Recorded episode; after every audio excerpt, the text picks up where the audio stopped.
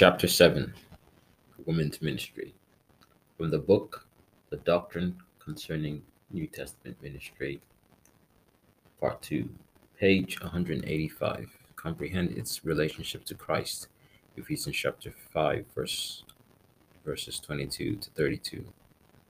This all important relationship was repeatedly taught by Christ as he portrayed his own similar relationship with the Father. I do nothing of myself, but as the Father hath taught me, I speak these things. And he that sent me is with me. The Father has not left me alone, for I do always those things that please him. John chapter 8, verses 28 and 29 see also John chapter 5, verses 19 and 30, John chapter 12, verse 49 and 50, John chapter 14, verse 10, John chapter 16, verse 13, John chapter 17, verse 8, and John chapter 15, verses 4 and 5, Matthew chapter 10, verses 19 and 20, and 1 Peter chapter 4, verses 10 and 11. It is God's desire that we should become perfectly joined to Christ in one spirit, just as the Father and the Son are one, that they all may be one, as thou, Father, art in me, and I in thee, that they also may be one in us, that they may be one, even as we are one, I in them, and thou in me, that they may be made perfect in one, that the love wherewith thou hast loved me may be in them, and I in them. John chapter 17 verses 21 to 26. When it comes to the unmarried woman, Paul again is quite specific. There is a difference also between a wife, gune, and a virgin. The unmarried woman careth for the things of the Lord, that she may be holy both in body and in spirit. But she that is married careth for the things of the world, that she may please her husband.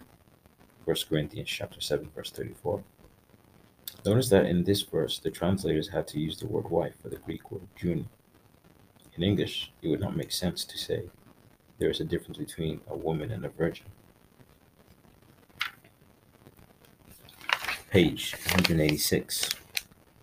But there is indeed a difference between a gune and a virgin. This further clarifies that in order that in the order in the other passages laws prohibiting women from certain activities concerns married women in particular, especially in relationship with their own husbands. The word woman in Greek is gune. The word virgin is parthenos. It is used some 16 times, always translated virgin except once, where it refers to a father giving his daughter, her, in marriage. One important difference between married a married woman and an unmarried woman is that an unmarried woman is free from the law of a husband. She is free so that she may serve the Lord, free that she may attend upon the Lord without distraction. It is unreasonable, therefore, to impose the restrictions of a married woman upon the unmarried woman, whom the Lord calls to serve him. Concerning the differences between the married woman and the unmarried, Paul's comments apply especially to the unmarried woman who is in the ministry. He is not speaking about the general freedom which a woman has in the world just because she is unmarried, but rather he has in mind one who has dedicated herself to serve the Lord in full consecration. He says, The unmarried woman careth for the things of the Lord, that she may be wholly consecrated both in body and in spirit, that she may attend upon the Lord without distraction. 1 Corinthians chapter 7, verse, verses 34 and 35. Page 187. Christian ministry is toward man on the behalf of God and toward God on the behalf of, um, of man.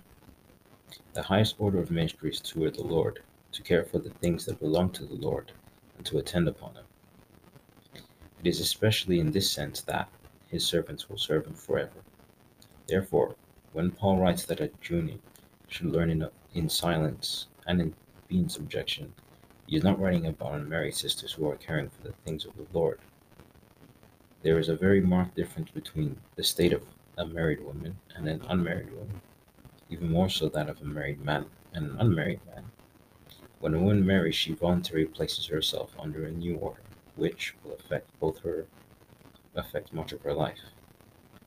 She becomes one flesh, one body with her husband, and he is to be her head and have authority and rule over her. Many women today are not willing to come under such authority, and that is why so many marriages are unhappy, and many are ending in strife and divorce. The other side of the truth is equally important. Husbands are to love their wives, give them honor, and serve them as Christ loves the church and poured out his life for her. Many husbands are not willing to fulfill this role as assigned by the Creator, and this is another reason, perhaps the major one, why many marriages are breaking apart or are living infernos. Being head and ruling over the wife in the godly sense is to be a source of blessing. End of recording. Amen.